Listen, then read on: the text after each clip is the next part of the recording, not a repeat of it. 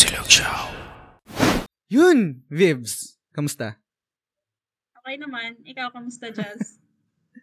Ayos lang din. Balita kami bago akong podcast ha. Kwento mo naman tungkol sa may bago mong podcast. Nako, ano, pangalan pa lang. Oy, teka, maikwento ko lang. Mm. Ikaw nagpangalan sa podcast na to eh. 'Di ba? Backstory lang. Nagsuggest- kasi, Nagsuggest lang ako. ako tinutuko ko yung suggestion mo. Hindi, kasi ang nangyari, nalala mo last year, uy, grabe, last year yung last Mm. guesting ko dito sa Game Silog. Oo, totoo. 'di ba? Nag-guesting ako para sa Valentine's episode ata, yung best love Ah, ah. story, tama. Tapos, Mm. doon ko na-realize na gusto ko ng sarili kong podcast. Wow. Yun. Taray! Tapos, naisipan ko mag-anime podcast. Kaso, hirap na hirap talaga ako sa pangalan, kung ano ipapangalan ko. Kasi ko, Jess, baka naman Ah. may idea ka dyan. Tapos, nag-joke ka Ah. lang, try nyo ara-ara. Sabi ko, ah, gandang pangalan yan ah. Sige. Sige, pagbibigyan natin Sige. yan. O, ayan, naging ara-ara podcast kami. So so yung yung yung podcast mo, anything about um anime, Gan- ganun ba?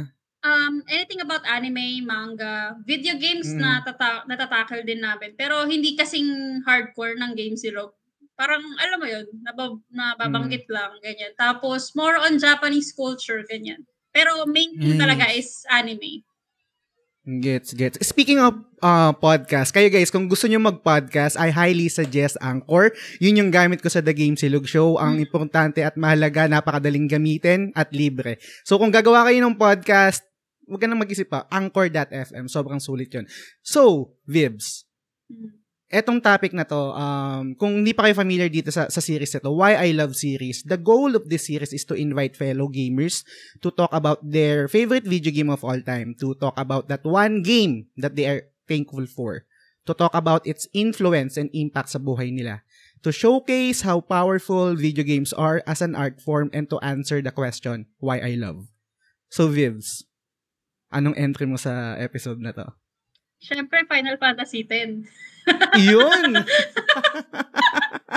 Mati! Alam mo kung gagawa kung kung kung may, kung may gagawa ng episode nito tapos i-interview ako, malamang Final Fantasy din ay Final Fantasy 10 din eh pero sige ibibigay ko sa itong game na to.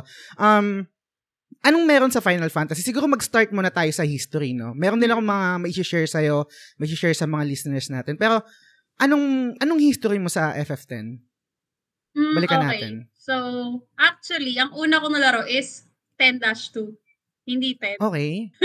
Ah. Ang weird kasi, um, di ba tatlo kami, nung time kasi na yun, tatlo lang kaming magkakapatid. Yung kuya ko, ako, tapos yung bunso Mm. namin na lalaki. Tapos yung kuya ko kasi yung tagabili ng games.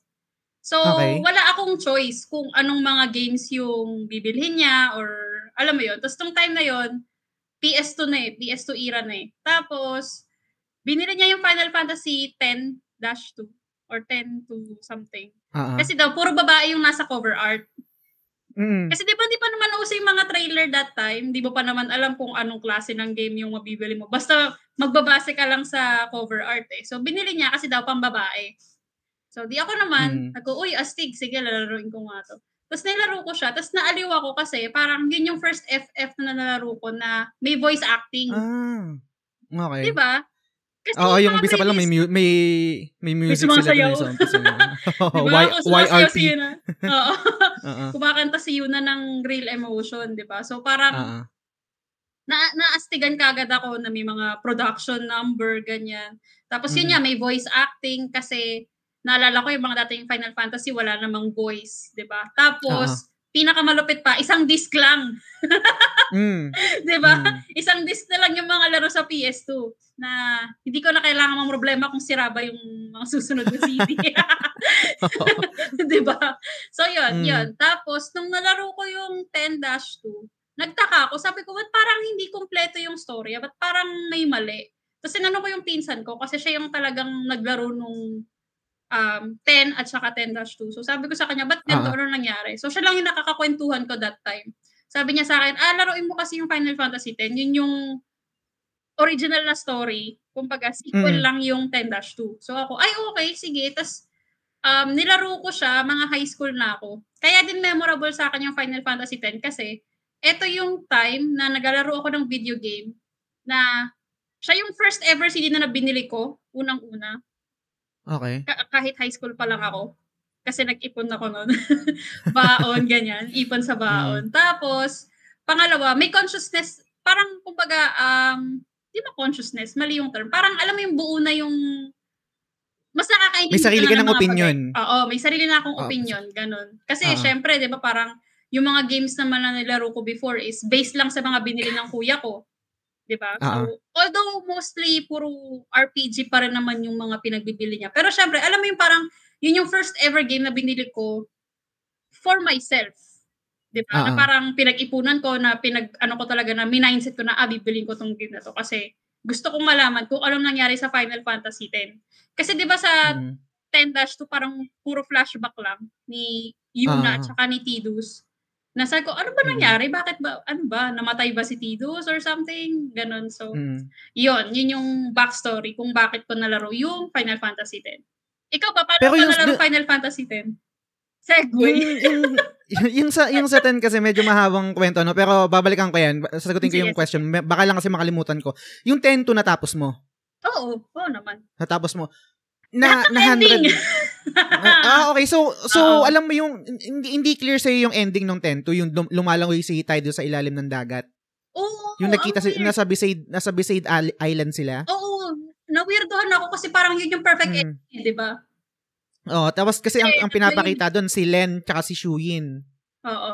'Di ba? So Uh-oh. parang kamukha lang kamukha, parang kamukha lang ni, ni Tidus or ni Tidus pero hindi talaga siya siya 'yon. Kumbaga parang mm, yun lang yung parang naging parang 'di ba ang nag-start yung yung yung journey ni ni Yuna nung Tento is may nakitang spear. Spear. Oo. Ah, uh, tapos parang nagkaroon siya ng idea, ah, baka baka buhay o baka may, baka buhay to si ano si Tidus or si Tidus. Mm-mm. So, doon nag-start. Pero natapos mo 'yon and then nag-move ka sa sa FF10. Ako naman, yung FF10 ko sobrang ang sobrang haba ng kwento kasi ano eh, yung yung um, bago ako nagkaroon ng PS2, si Papa muna may PS2. So, um, sa, nag, nag-abroad na siya sa Korea.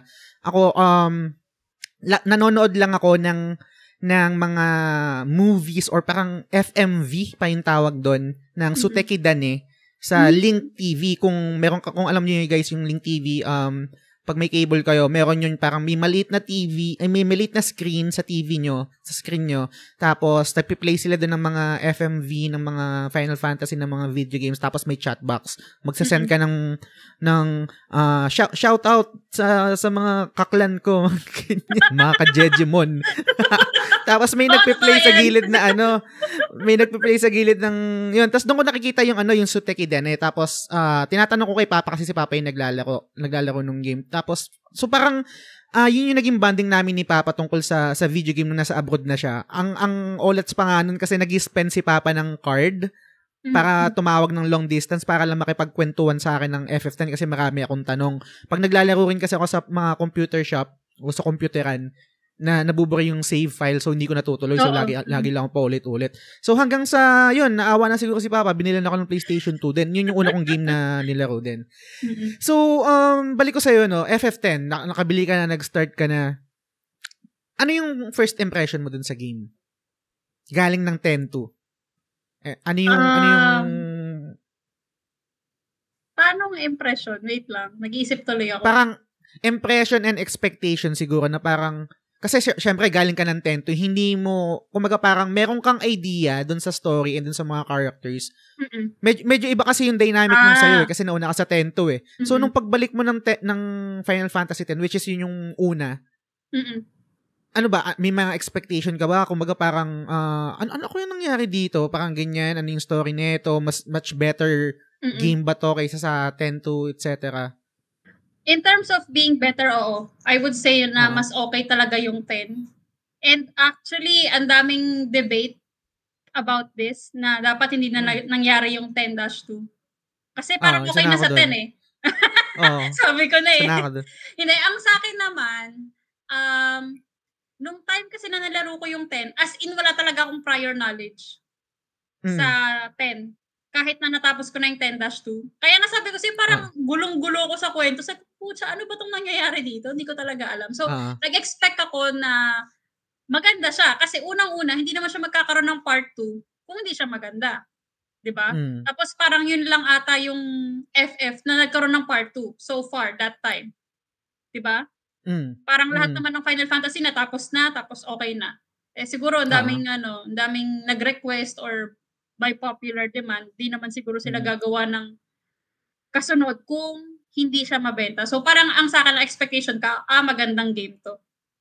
Tsaka yun nga, Mm. yung doon ko rin nak- nakita na first time may voice acting. Aliw na aliw talaga ako dun sa voice acting part, eh, Mm. sorry.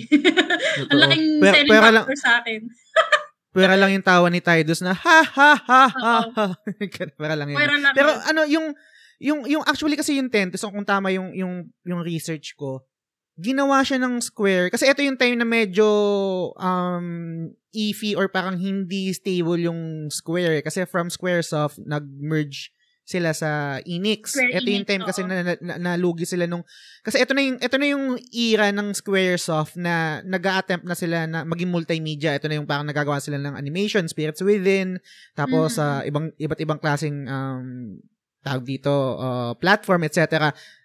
So flop flop yung ano, yung yung hindi kumita yung ano, yung Spirits Within. Sobrang laki na nagastos sila doon Oo. na pera. And sabi nga nila, sabi, sabi din doon sa na-research ko, to save the company, parang nakipag-merge sila sa, E- hindi pala parang, nakipag-merge sila sa Enix. And from there, uh, I can make a case na talagang nagbago na rin yung kultura sa Square. Uh, ito na yung, parang hindi na sila, sila uh, parang laser focus sa games. More on parang dito na humaba yung, I mean, mas lumawak yung business side nila, etc. And some people may say na ito y- ah 10 10 yung last na great Final Fantasy. Debatable pero 'di ba parang ah, parang pwede kong sabihin na ganun eh pero syempre may magsasabi na maganda rin naman yung 12 pero in terms of totality, commercial success, ah critics, etc. I guess 10 talaga yung pinaka last Oo. na great Final Fantasy. Pero balik tayo dito, um, himayin natin yung yung 10. Anong anong naging reaction mo nung ano, yung nilalaro mo na siya, na unfold mo na yung story, nalalaman mo na kung ano yung nangyari kay Tidus, nakikilala mo na si Tidus, ah nalalaman mo na yung journey ni Yuna. Kasi sobrang iba yung Yuna sa 10, tsaka yung dun sa 10 to eh. Grabe. yung Diba? difference, Sobrang laki diba? ng... Mm. Lagi So, paano yun? sinasabi, Paano yung naging dynamic sa'yo yun? na parang sabi ko nga sa'yo, di ba sa 10, conservative si Yuna, pagdating sa 10 dash, Mm. naging hubadera.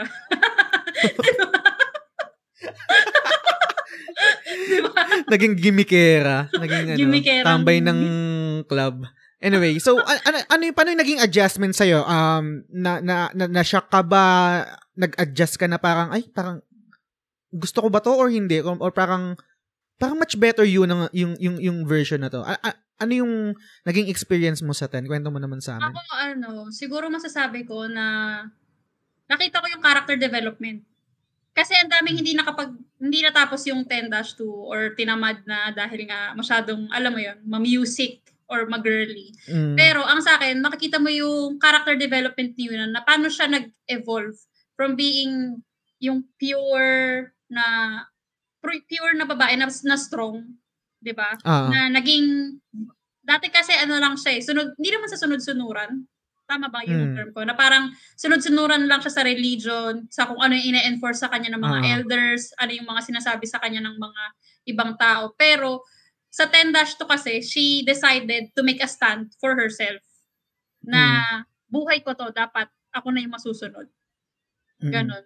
So, dun, dun ako natuwa sa character development na yon na Mm. makikita mo talaga yung start difference between her character. Hindi naman sobrang malayo yung naging difference, pero sabi ko nga, development. Kung paano Mm. nag-evolve yung character niya from that summoner na naging So, stress. Charot. Ang stress ba siya doon? Anong- Hindi, guild. Anong ano anong Guild. I think shit. Sphere Hunter pala. Sphere Ah, Hunter. Spear Hunter. Anong version ni Yuna yung mas trip mo? Yung Summoner sa 10 or sa 10-2? 10-2. Sa 10-2, totoo ba? Mm-mm. Mm-mm. Bakit? Dahil mas malaya siya. mas malaya siya. Hindi, tsaka, alam mo yung parang, um, sinunod niya yung payo ni Tidus na, alam mo yung maging carefree, maging, Ah. i-enjoy yung buhay. Kasi parang feeling Hmm. ko nung time sa 10 na hindi niya masyadong na-enjoy yung buhay niya kasi ang alam niya lang, may mission ako, may purpose ako, kailangan magawa ko yung purpose ko sa buhay. That's it. Kasi Mm. ina-expect ng lahat, di ba, na mamamatay siya sa 10. Wait, spoiler. Hindi kasi di ba yun yung expectation eh, na once na mag-final summoning ka, mamamatay si summoner. Ah. So parang doon lang nag-revolve yung buhay ni Yuna eh, di ba? Na parang lahat totoo. based on religion, lahat based lang sa sinabi sa kanya na kailangan ito yung gawin mo. Kasi ito yung ginawa ng tatay mo. Mm. 'Di ba? Na parang kailangan Nung- sundan mo yung footsteps ng tatay mo. Nung nilaro mo ba yung 10-2 tsaka yung binalikan mo din yung Final Fantasy 10, nasa stage ka ba ng buhay mo na parang you're trying to discover yourself tapos parang laging meron kang expectation na dapat sundin tapos kaya mas nag-resonate sa'yo si, si Yuna na 10 kasi mas free siya at Yes. hindi nakikinig sa kung ano-ano sinasabi ng kultura Yes. ng, ng, Hindi, ng parents or ng family or ano. Totoo yan. Yun yung phase ng buhay ko. Dalawang beses ko kasi nalaro yung 10. Tsaka 10-2. Mm. Nung una sa PS2, pandang high school na ako nun. Medyo late bloomer. Tapos, nung college, nung niremaster siya, actually working na nga ata ako nun eh, nung nirelease yung remastered version. So, dalawang beses ko siyang Mm. nalaro. And both of those times, um, yun yung pinagkadaanan ko. Na parang, Okay. kailangan gawin mo to kasi ito yung sinabi sa'yo, ito yung magpapasaya sa'yo based sa tingin ng ibang tao. Like, for example, yung Mm. parents mo or kung sino man, di ba? Na parang sinasabi nila na kailangan ito yung kunin mong course sa college kasi ganito, Oo. ganyan. Na parang, ito mas, ka. oo, mag Hindi man. oh, mm, Di, promise. Mag-nursing ka. Yun nga. Yun nga. Yan mismo ba? Nako, sinasabi ko sa'yo. Sabi ko sa'yo, first choice ko nursing, second pharma. Mga Ah. tipong ganun. Kasi, sabi nila mag-medical field daw, ganyan-ganyan. Eh, parang Mm. ako, parang nung time na yun, I want to decide on my own. 'Di ba? Ah. Na parang gusto kong mahanap yung purpose ko in life for myself, Mm. by myself. Na hindi ini-impose ng ibang tao onto me. So yun, kaya parang medyo may identity crisis ang peg ko nung time na yun. Kaya nag-resonate ng sobra sa akin si Yuna. Lalo na sa 10-2 compared sa 10. Pero, pero nung yung time na dun sa 10 kasi, no, I can say na parang isa sa mga favorite character ko talaga si Yuna. Ang, kaya, kaya ko siya gusto kasi ah, strong yung personality niya pero hindi strong na paano ko ba, paano ko ba i-explain to sana hindi, Hindi mali yung words na gamitin ko. Hindi naging, hindi overbearing. Kasi kadalasan sa media, no, you, you can correct me if I'm wrong, no, or kung, let's say, nagiging sexist ako. Ang, ang kadalasan kasi parang ang ginagawa ng media para ma-project or maipakita yung strong ah, strong na babae is nagiging quote unquote coops. Yung parang gets ba? Which is parang ang ako naman personally ang gusto ko kay Yuna kasi strong siya, determined, ah selfless, pero andun pa rin yung femininity, fe- femininity niya. Babae babae pa rin siya, hindi yung parang kasi kadalasan parang ang nakikita ko no, I I have nothing against kung anong gender etc, kung anong trip nyo no. Pero kadalasan kasi parang mali na napo-project sa media na pag maging pag ang strong is laging physicality, overbearing, parang um yung yung kupal na lalaki, parang ginagawa lang nila vers- version na babae, ganun din. Kasi makita mo yun, ang, ang kadalasan sa lalaki, di ba, parang strong yan eh. Pero kung hihimayin mo, hindi naman strong yan eh. Kupal yan eh. yung ugali na yan eh. Hindi, hindi yan pagiging strong eh, di ba? Yung, yung mayabang, yung, yung tawag Maangas. dito, Oo. maangas, ganyan. Yung, yung pagiging strong kasi ni Yuna sa FF10 is, grabe, know, knowing, knowing what will happen pag na, na-achieve niya yung goal and still doing it, so, napaka-strong, strong lang kayang gumawa nun eh. Mm. 'Di ba? Hindi hindi mo hindi mo hindi mo kayang gawin 'yun or hindi karamihan ng tao kayang gawin 'yun na, na yung pagiging selfless eh na parang sige save ko yung mundo. Pero in in in, in return mamamatay ako. Putang ina. 'Di ba? So, napaka napakaganda ng ng character niya. And yung ito ito yung parang gusto kong ipunto no. Ang isang maganda rin doon kasi sa Tento is um dinefine nila 'yon. Dinefine nila yung yung culture, yung nakasanayan through Tidus. Kung si I can say na si si Yuna yung protagonist ng 10 tapos we're Oo. we're experiencing um Yuna's The journey story. through Tidus's eyes. Pero si si si Yuna talaga yung bida doon. And yun nga dinefine nila yung kultura, yung yung yung tradition. Doon doon sa scene ba na yun, um relatable ba yun or parang nagta-translate ba yun sa sa buhay mo nung time na nilaro mo siya or talagang mas mas mahigit lang talaga yung ano, yung nangyari sa Tento kasi mas free si si Yuna. Hindi, kasi syempre connected naman siya eh, 'di ba? Na parang Mm. kung wala naman si Tido sa 10, hindi naman lalabas yung Tid, yung Yuna sa 10-2 eh. So, talagang nag-resonate siya in a way na Mm. iba yung dating lalo na nung um nung ah, nakalimutan ko kung ano yung exact scene na parang kino-convince ni Tido si Yuna na wag nang tumuloy. Basta meron Kay Yunales ka na yata yun sa may ban- sa tu- sa Zanarkand? Hindi, O, meron yung pa. Before pa pa. doon? Basta yung, basta yung time na nalaman mismo ni Tidos na mamamatay Ah, si oo. Yuna. Oo, natanda Diba? ko. Parang Oo. kinonvince niya na parang alam mo palang mamamatay. Alam mo bang mamamatay ka? Or alam mo bang Oo. ganito yung magiging consequence, di ba? Pero si Mm. Yuna, strong pa din siya. Naging firm pa din siya sa decision niya na, oo, alam kong magiging ganito yung fate ko, pero I still need to save Mm. the world. Di ba? Oo. So, yun, parang defining moment ni Yuna yun na alam niya na ito yung gusto niyang gawin. Although, not for herself, but for the good of everyone. Di ba? Kasi Mm. nga, yun yung, yun yung pinoportray niyang character eh, na savior of the world. So, yun. Mm. Yung, yung ikaw ba, nung time na, kasi nabanggit mo yung parang magka-college ka tapos, kasi hindi, hindi maiwasan eh. Sa kultura kasi natin, sa kultura natin sa Pinas, kadalasan, maraming, ang, ang bigat ng timbang ng desisyon ng ano eh, ng, ng parents natin or Magulang. ng pamilya natin eh, ng magulang, 'di ba? Um, kumbaga, laging ang ang laging ang rebat sa atin or parang sinasabi sa atin na para sa ikabubuti mo yan, um, tawag dito, mas, ah, makinig ka sa akin, alam ko yung na, na- napagdaanan ko na yan, etc. Sa tingin mo ba si Yuna and ikaw din, gagawin niya pa rin ba yon regardless kung tatay niya si si, Bra- si Braska na naging summoner? Let's say kasi, okay, si, yung, yung tatay ko summoner, so magiging, ako din, dapat summoner din ako, tapos itutuloy ko yung, yung, ano, yung tradition, ako yung magliligtas sa mundo.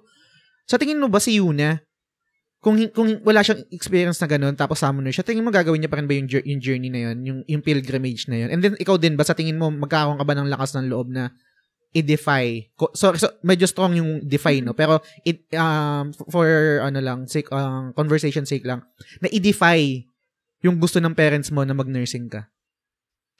Yung kay Yuna kasi, feeling ko maraming factors eh.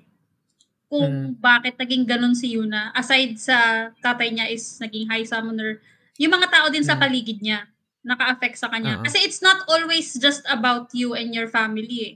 Pati yung environment mo kasama doon. So feeling ko kay Yuna Mm. ang nangyari is, hindi naman talaga yung tatay niya yung nagpalaki sa kanya. 'Di ba Parang throughout her um, development, ang nakapaligid sa kanya is yung mga religious people. Siguro kung nasa ibang um, setting siya or nasa ibang kind of environment, Mm. I would say na posible na maging iba yung storya ni Yuna. Pero I can't imagine her as other um, having a different ano ba, career. Career. Ah, career. Diba? Kasi, ewan ko, siguro hindi ko lang siya ma-imagine. Hindi lang pumasok siguro sa isip ko yung yung thought na yun. Na posible siyang ikaw, ikaw, ikaw, Vivs. Ang hirap, Vivs. Vibs.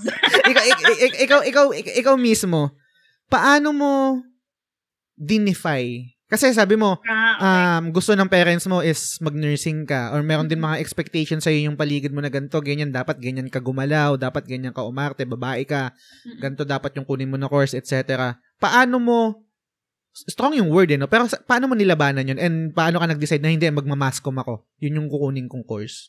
Okay, so unang-una kasi, yung family ko, karamihan ng nasa relatives ko abroad is nurse. Lola ko nurse. Okay. Tapos pinsan ko nurse, kuya ko nurse. So everyone around me, Mm, Are parang si Yuna nurses. talaga. parang si Yuna talaga, 'di ba? Na ganun Ah. yung So parang ang ine-expect sa akin is mag-nursing din ako kasi puro nasa medical field lahat ng nasa kamag-anak ko from both sides, mother and father side. So parang Ah. yun yung expectation sa akin na magiging nurse ako. Eh parang ako nung time na yun, I was thinking ahead na parang sabi ko, nakikita ko yung sitwasyon ng kuya ko and yung pinsan ko na mahirap maghanap ng trabaho kapag ka nursing, na mahirap yung medical field, ganyan-ganyan. And at the same time, Mm. um, yun din yung time na medyo wala kaming budget to Okay. support, to sustain um, a medical course. So sabi ko, maghahanap na lang ako ng ibang, I mean, hindi ko naman, hindi naman last choice yung Mascom, pero Mm. Wala lang, parang naisip ko lang na parang ayaw ko mag-nursing. Parang hindi to para Mm. sa akin. Lalo na nagkaroon ako ng traumatic experience nung high school ako na na-hospital ako for two weeks kasi nagka-dengue ako. So, Ouch. isa pa yon parang natakot ako sa dugo, natakot ako sa injection, Oo. may phobia na ako sa injection and ganyan. So, yun, na parang sabi ko, hindi para sa akin yung nursing. So, kaya yun, nag-pascom ako. And, Hindi ba naging mahirap yung yung decision na yun and sinabi mo sa parents mo na papa, mama, hindi ako mag-nursing, magmamaskom ako. yun lang naman yung masasabi kong maganda sa parents ko na they supported me. Mm. Hindi naman sila na, Okay. hindi, hindi, hindi ka mag-aaral pag di ka nag-nursing or something. Hindi naman Oo. sila ganun. So, they supported me naman sa decision ko na mag-mascom kasi nakita nila yung difference. eh. Hindi naman sa pag-ano, pero yung kuya ko kasi, pinilit lang din siyang mag-nursing. Hindi niya talaga gusto. So, nakita nila yung effect Mm. nun sa kuya ko na hindi siya naging masaya. Ah. Pero kasi syempre, nung bata ako, lagi ko sinasabi, when I grow up, I want to become a nurse, ganyan. Kasi yun yung nasa Mm. paligid ko eh. Tsaka bata pa ako nun. Pero yun nga, Oo. buti na lang sinuportahan naman nila ako sa desisyon ko. Which is thankful naman ako dun. Kaya, ayun. Per- personal na question, ano ah, Vibs. Mm. Pwede mong sagutin, pwede mong sabi mo pass. Nasa, kasi nasa kultura natin to eh, na parang kadalasan yung mga parents natin or yung parents ng karamihan is ginagawa tayong insurance plan. Mm-mm. 'Di ba? 'Di ba? Let's be honest, ganun yung ganun yung ano, 'di ba? Parang meron meron nga akong kilala na parang hindi mag-aanak ako kasi baka chumamba ito yung magpayaman sa amin, magsalba sa amin sa sa kahirapan. May, may ganun may ganun ba sa inyong ano, pangyayari or wala naman? Or sa kuya mo or sa ano or ikaw yung Meron. nakaligtas na? Ah, Meron. meron. Kaya nga lima kami Mm. magkakapatid eh. Okay, okay lang malaman. Okay lang ba na ikwento mo? okay lang. Hindi, pero totoo naman kasi, like, hindi hindi naman siya, um, hindi naman siya uncommon sa Pilipinas, no? Na parang, karamihan naman talaga sa atin, ganun yung mindset ng magulang na parang, kaya kita binuhay kasi, or kaya kita pinag-aral sa magandang school, kasi ang ina-expect ko is, bubuhayin mo ko once, Ah. once you're done with your schooling or what, di ba? Oo. Pagka-graduate mo. it's payback time. Oh, it's payback time. ROI na tayo, sis. Ganon. Eh kaso, Mm. ma- matigas ulo ko. Hindi naman, kasi ganito guys, I mean, gusto ko lang din sabihin na parang, hindi kasi dapat pinupuwersa yung mga ganong bagay. Like, yung mga, kaya ako wala akong plano mag-anak eh. Kasi iniisip ko na parang, hindi obligasyon ng anak ko na buhayin ako, number one. Pangalawa is, kung may ibibigay man sila is, alam mo yun, parang thank you. 'Di ba? Parang bukal sa loob nila. Hindi yung uh, pupuwersahin mo sila. Kasi may sariling buhay yung mga anak mo. 'Di ba? Na parang, le- kagaya niyan, kung ang dami ko napapansin na mga OFW, in general to ha, hindi hindi na to Ah. personal kong storya, pero in general na parang ang dami ko nakikitang mga kaedad natin na hindi makapagpamilya. Bakit? Kasi tumutulong pa rin sa magulang. Which is, again, hindi ko sinasabing masamang tumulong sa magulang or mag- Mm. masamang magbigay. Pero, um, ang hirap sirain ng ganong mindset, lalo na pag panganay ka. Kadalasan Mm. ng kawawa sa ganyang mindset yung panganay. eh. Kasi kailangan niyang pag-aralin yung, yung mga sumunod niyang kapatid and all. 'di ba Susustentuhan pa yung magulang. Hanggang sa nagkakaroon ng instances na tumatandang binata or dalaga. Kasi, Mm. na pag, alam mo yun, na parang yung buhay nila doon na nag-revolve eh. So Totoo. yun, parang sa akin hindi Yung- ako okay sa ganong mindset. yung parang yung responsibilidad pa nga lang nung breadwinner na yun to to provide for his or her family. Hirap na eh, what more pa na magdagdag pa ng sariling pamilya niya, 'di ba? Parang GG na. Isipin mo na lang, ano, panganay siya pero para na siyang may anak. Mm, Dahil sa mga kapatid niya, di ba? Na kailangan niyang sustentuhan or buhayin. So yun. Totoo. Pero kung kung babalik natin sa FF10, no, grabe kasi si, si, si Yuna, buhat niya yung ano eh, yung bigat ng mundo eh. 'Di ba? Mm. Parang nasa kanya lahat eh. And doon ko sinabi yung sabi ko kanina yung yung word na selfless. Selfless talaga si si Yuna. And we can I think we can compare it to to people na breadwinner, merong responsibilidad na selfless na mas inuuna yung kapakanan ng iba. Mm. Pero dumating yung point na ah, dinefine nila yung tradition, ah, hindi, merong ibang way to save Spira, which is yung pinatay nila si Yunelesca. Oo. Mer- meron akong gusto, meron akong isang side dito na gusto kong itakil din natin, which is yung religion. Kasi isang malaking factor rin to na nagko-contribute sa sa atin pag laki, pag bata tayo hanggang malaki na tayo and decision making, yung moral compass natin, etc. Dito sa FF10, merong isang tinakil dito na sobrang ganda kasi. Si si yung yung character ni Waka kung naalala mo, 'di ba? Si Ah, Waka. Devout follower Um, yun eh. uh, devout follower siya ng Yu Yevon, 'di ba? Tapos yung Yu Yevon nist or kung anong religion nila eh, eh galit sa mga albed na gumagamit ng makina which is si Riku. Mhm.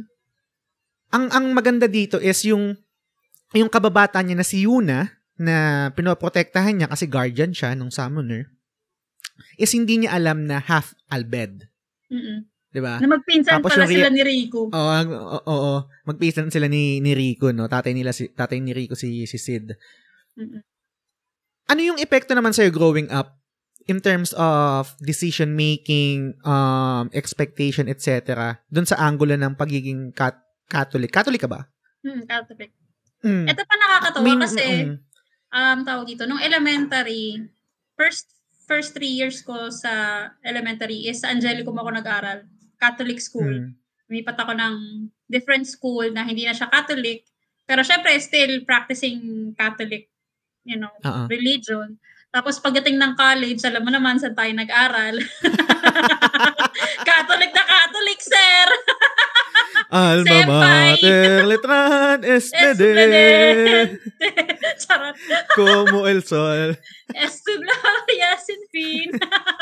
Hindi, pero yun, oh, di ba? Okay. Legit na legit na Catholic school. Mm. Pero ako, isa sa mga natutunan ko is, eto pa, tas yung, sorry, nakalimutan ko na ikwento na yung mga kamag-anak ko, yung lola ko, sobrang devout follower. Parehas both sides, parehas silang devout follower ng, alam mo yun, ng religion.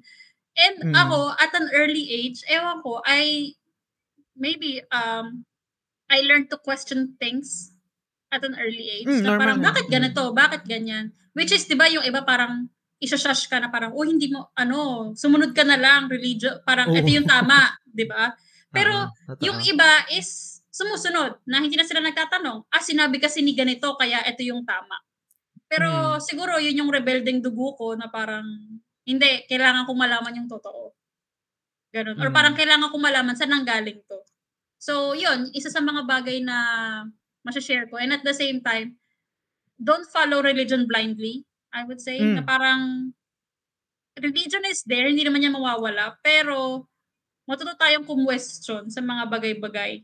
Hindi yung susunod lang tayo kasi sinabi ni ganito or sinabi ng nakakatanda na, ah, ito yung tama. So, yun. Oo. Yun yung, yun yung isa sa natutunan ko nung nakausap ko si Sam O, nung meron Mm. kaming side quest topic na reconnecting with God, na normal yon and karapatan mo yon and naiintindihan yun ni, ni God kung kukwestiyonin mo yung mga bagay-bagay na hindi mo naiintindihan. Kasi I think and I believe na mas pangit kung hindi mo naiintindihan tapos gagawin mo pa rin. Mm-mm. Di ba parang, hindi, ito kasi nakasanayan eh. And ganun din kasi talaga yung nangyari sa FF10. Dinefine nila yung tradition. Yung, yun nga, yung magsasakri- nagsasacrifice yung summoner, yung high summoner, tapos para ma-save yung Spira, pero magiging spiral lang, paulit lang kasi mabubuhay ulit si Sin, tapos, di ba, ulit lang. So, parang through Tidus, sabi niya parang hindi pwedeng mangyari to kung, maghahanap tayo ng ibang way ah, para masolusyonan yung problema hindi ko alam kung meron kang ganun, no? Pero dun sa mga times na um, searching ka, let's say yun yung word, no? Searching ka, um, tawag dito, maraming expectations sa paligid mo, sa, sa parents, sa family, sa, sa, sa pagiging Catholic. Meron ka bang naging catalyst na parang tidus na, et, hindi, et, eto yung ano ko, or parang sarili mo, sariling realization mo lang yun? Sariling realization lang. Na, Ah. literal lang parang hindi okay ganito kasi 'di ba sabi mo kanina nung high school naghahanap ka ng parang perfect ah, parang wor- word to describe no na parang meron ka ng sariling opinion, sariling decision nung time na yun. mm So, I think, um, wala akong Tidus in person. Siguro yun Mm. talaga, yung game, I would say, na naka-affect sa akin. And sabi ko nga, dalawang beses ko siyang nilaro. So, yung Mm. second time na nilaro ko siya is nag-work na ako noon. Nung time na nag-work Mm. ako, um, gulong-gulo rin ako kasi nasa call center na ako noon. Mag, ah, parang one year na ako. Tapos parang ang gusto ng parents ko is mag-try naman ako ng ibang career. Gusto nila mag-flight attendant ako. So, attend ako ng attend ng mga interview, ganyan. Tapos parang, andun din ako sa point ng buhay ko na parang iniisip ko, gusto ko ba talaga tong trabaho ko? Gusto ko ba talaga yung ginagawa ko? Um, gusto ko ba talagang mag-apply for flight Mm. attendant and stuff? Na parang, eto na naman tayo eh, nagde-decide na naman yung, hindi naman sama-sama yung binibigay nila sa akin opinion, Mm, di ba? mm. Tin- Kasi tinry ko rin naman eh, di ba?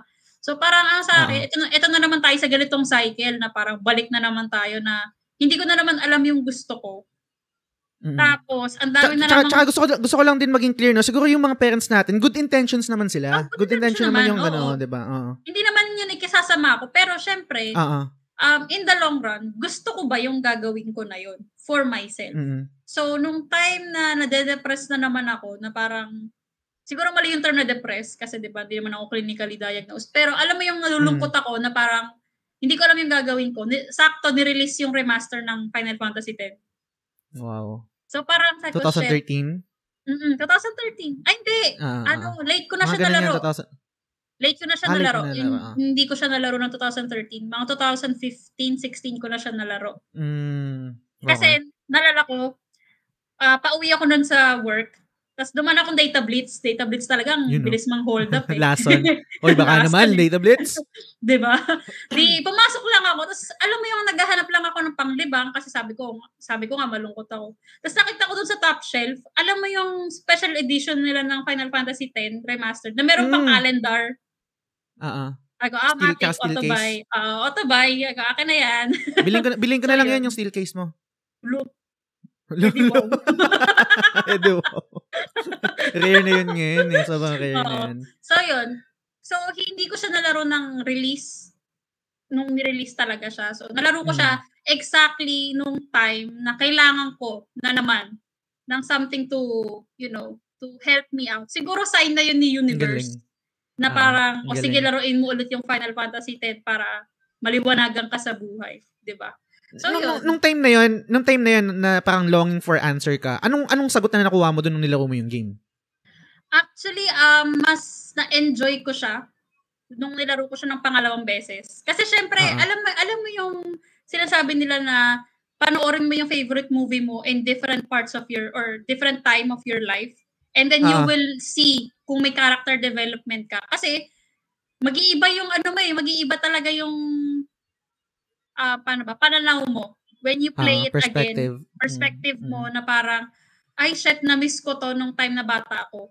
Na bakit ba galit ako sa character na to? Or ba't ba hindi ako makarelate sa character na to? Pero eventually, marirealize mo na, ah okay, may nagbago sa Mm. akin. Kaya naiintindihan ko na tong character na to. Which is good kasi sign yon na nag-grow ka as a person. Di ba? Totoo. So yun. Meron akong isang example dyan, hindi naman video game na tangent lang, is yung 100 day, ah, 500 Days with Summer. Mm. Pinanood ko siya nung parang 23 years old yata ako nung una. Tapos bad trip na bad trip ako kay Summer. Sabi ko, parang tangina naman nito, masyadong paasa naman to. oh, sama ng ugali na itong hype na to. Tapos pinanood ko siya siguro mga 20, mga after 2 years or 3 years, siguro mga 25 na ako ng 26. And then doon ko na-realize na wala namang masamang ginawa si Summer eh. Naging clear naman siya from the start eh, na ayaw ko ng relationship. Yung lalaki lang talaga yung ano, yung... Yung may gusto. Sigur- Oo, yung may gusto. Gusto rin naman ni Summer, pero I mean, hindi nga siya parang ayaw niya nung relationship, etc. Pero anyway, ah, gets ko yung sinasabi mo, yung parang pag naglaro ka ng game na ganito, kasi iba yung mindset mo, iba yung headspace mo ng time na yun compared sa pag nilaro mo siya ng mas quote-unquote matured ka na. Ano yung, ano yung mga differences or ano yung mga, kung, kung kaya mong himayin, no, and kaya mong i-analyze, ano yung mga sa tingin mo na realization na iba nung una mong nilaro compared nung nilaro mo nung pangalawang beses? Nung unang beses ko siyang nilaro, nag-focus lang ako kay Yuna tsaka kay Tidus. Mm, Kasi okay. di ba silang dalawa lang naman talaga yung main. Love story, Oo. ganyan, daddy issues, ganyan. Pero nung nilaro ko siya for the second time, or actually hindi lang second time, kasi may mga trophy. Charing. Oo. Punyetang trophy yan eh. Okay, sorry, na-tangent. Ano tawag Sige dito? Um, mas nakita ko yung personality ng iba't ibang character Mm. nung nung nung nilaro ko siya ulit. So bale, ang napansin ko is lahat pala talaga sila may kanya-kanyang storya, hindi lang si hindi lang si Tidus. Like for example, Mm. kay Lulu, 'di ba kay Lulu ang problema niya is hindi siya maka-move on. Na Ah, ah. niya pa rin yung nun. sarili niya na na parang namatay yung summoner niya, yung first summoner. Mm. Tapos yung Mm. pangalawang summoner na sinamahan niya, hindi na tumuloy, di ba? Ah, So parang ang dami niyang regret sa buhay na hindi ko na-realize yon nung mas bata ako. Kasi nga, ang Ang focus ganda ko nun. lang is the love story. So yon una Mm. yung kay Lulu na na puro siya regret. Na eventually, nakaget over na siya, nakamove on na siya. Kay Oron naman, um, lagi nilang iniisip si Oron na parang siya yung pinaka, since siya yung pinakamatanda sa grupo, siya yung um, full of wisdom. Pero, ah. hindi porke matanda ka, alam mo na lahat. Ah, Di ba? Parang, Galing. iba-iba kasi tayo ng ano eh, ng experience sa buhay eh. Hindi naman yung mga pinagdaanan ni Oron is same exact as ano yung pagdadaanan nila Tidus, nila Yuna, Mm. ganyan. So parang, wag tayong mag-rely palagi sa experience ng ibang tao na Mm. parang hindi porke mas matanda sila is tama na. So ayun, babalik na naman tayo sa learn to question things. 'Di ba? Mm. Na matuto tayong paano ba? Mag Maging mag- critical. Oo, maging critical, 'di ba? Tapos ano, kay Kimari naman, 'di ba ang dami kong realization per character talaga. Sige lang, ganda nga eh. Kay, kay Kimari naman, di ba meron siyang negative experience sa mga katribo niya? Oh, ina-outcast siya. Oo, ina-outcast siya. Siya yung pinakamaliit. Tapos pinutulan pa siya ng horn. Fun, diba? oo. So parang after nun, si Kimari naging ano siya eh, naging parang aloof.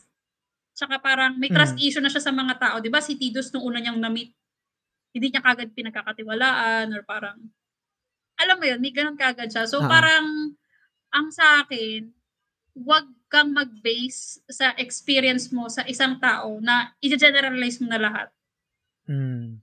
Di ba? Na parang isip mo na kagad na, ah, okay, masamang tao tong mga to. Or parang, ewan ko, naging distrusting lang siguro masyado si Kimari in my perspective. Mm, valid yun. valid din naman I think. Pero yun nga tama rin naman na sana ano na parang dapat mag mag ah, matuto ka na gaya ng sinabi mo na hindi i-generalize na porque naka-experience ka ng isang masamang bagay sa ganito, automatic na ganun din yung gagawin sa'yo ng ibang tao. Pero, yun nga, I think ba- valid rin naman yung naramdaman ni, ni ano, ni Kimara dahil ano, tipong- sobrang, o, o- olats kasi nung ano no. Hindi, ang olats kasi nung ano niya. Nung kapatid niya ba yun? Yung dalawang apple na Ewan ano? kung kapatid niya yun o pinsan o kamag-anak. Basta nakakabadrip yung dalawang Mm. pangit na yun eh, di ba? Totoo, so parang ano lang yan eh, parang kung sinaktan ka ng lalaki, hindi lahat ng lalaki masama. Mm, Yes! Totoo. Yun!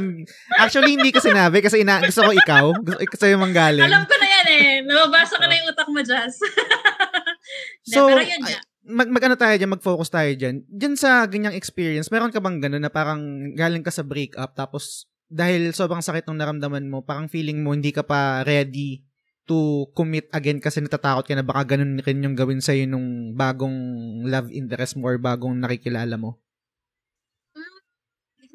Wala, naman akong ganong experience. Mahilig lang talaga ako humugot. Mahilig lang talaga akong maghugot jokes. Ikaw ba, Gets, Jazz? gets. May Kala- ganon ka bang experience? Hindi, wala akong ganong experience, pero meron akong ganong experience. Labo. Hindi, wala. Ano, um, hindi naman, pero ah, matagal din ako nakamove on sa, sa ex ko, pero hindi naman to the point na hindi ako, kumbaga parang nagkaroon, ng, nagkaroon ako ng distrust or parang willingness to trust again, parang ganyan. Or, siguro nagkaroon ako ng ano, nagkaroon ako ng fear, sumugal, ulit. Kumbaga parang lagi na akong guarded. Pag may naramdaman ako, um, ito, i- parang, tut- itutuloy ko ba to? Na parang, itutuloy ko ba itong nararamdaman ko? Or, try ko munang mag-blossom ng 100% na sure ako na, hindi, oo, may feelings ako dito. Parang ganyan.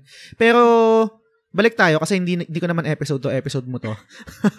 Maliban doon, okay, kay, kay Rico, anong realization mo kay Rico? Kay Rico, ano, um, parang, di ba, ang story ni Rico is, maganda yung intention niya eh. Gusto niyang kidnapin si, si Yuna, di ba? Mm. Para, para hindi na tumuloy sa pagiging summoner si Yuna. Kaya niya gusto ah. kidnapin si Yuna kasi nag-worry siya dahil pinsan niya si Yuna.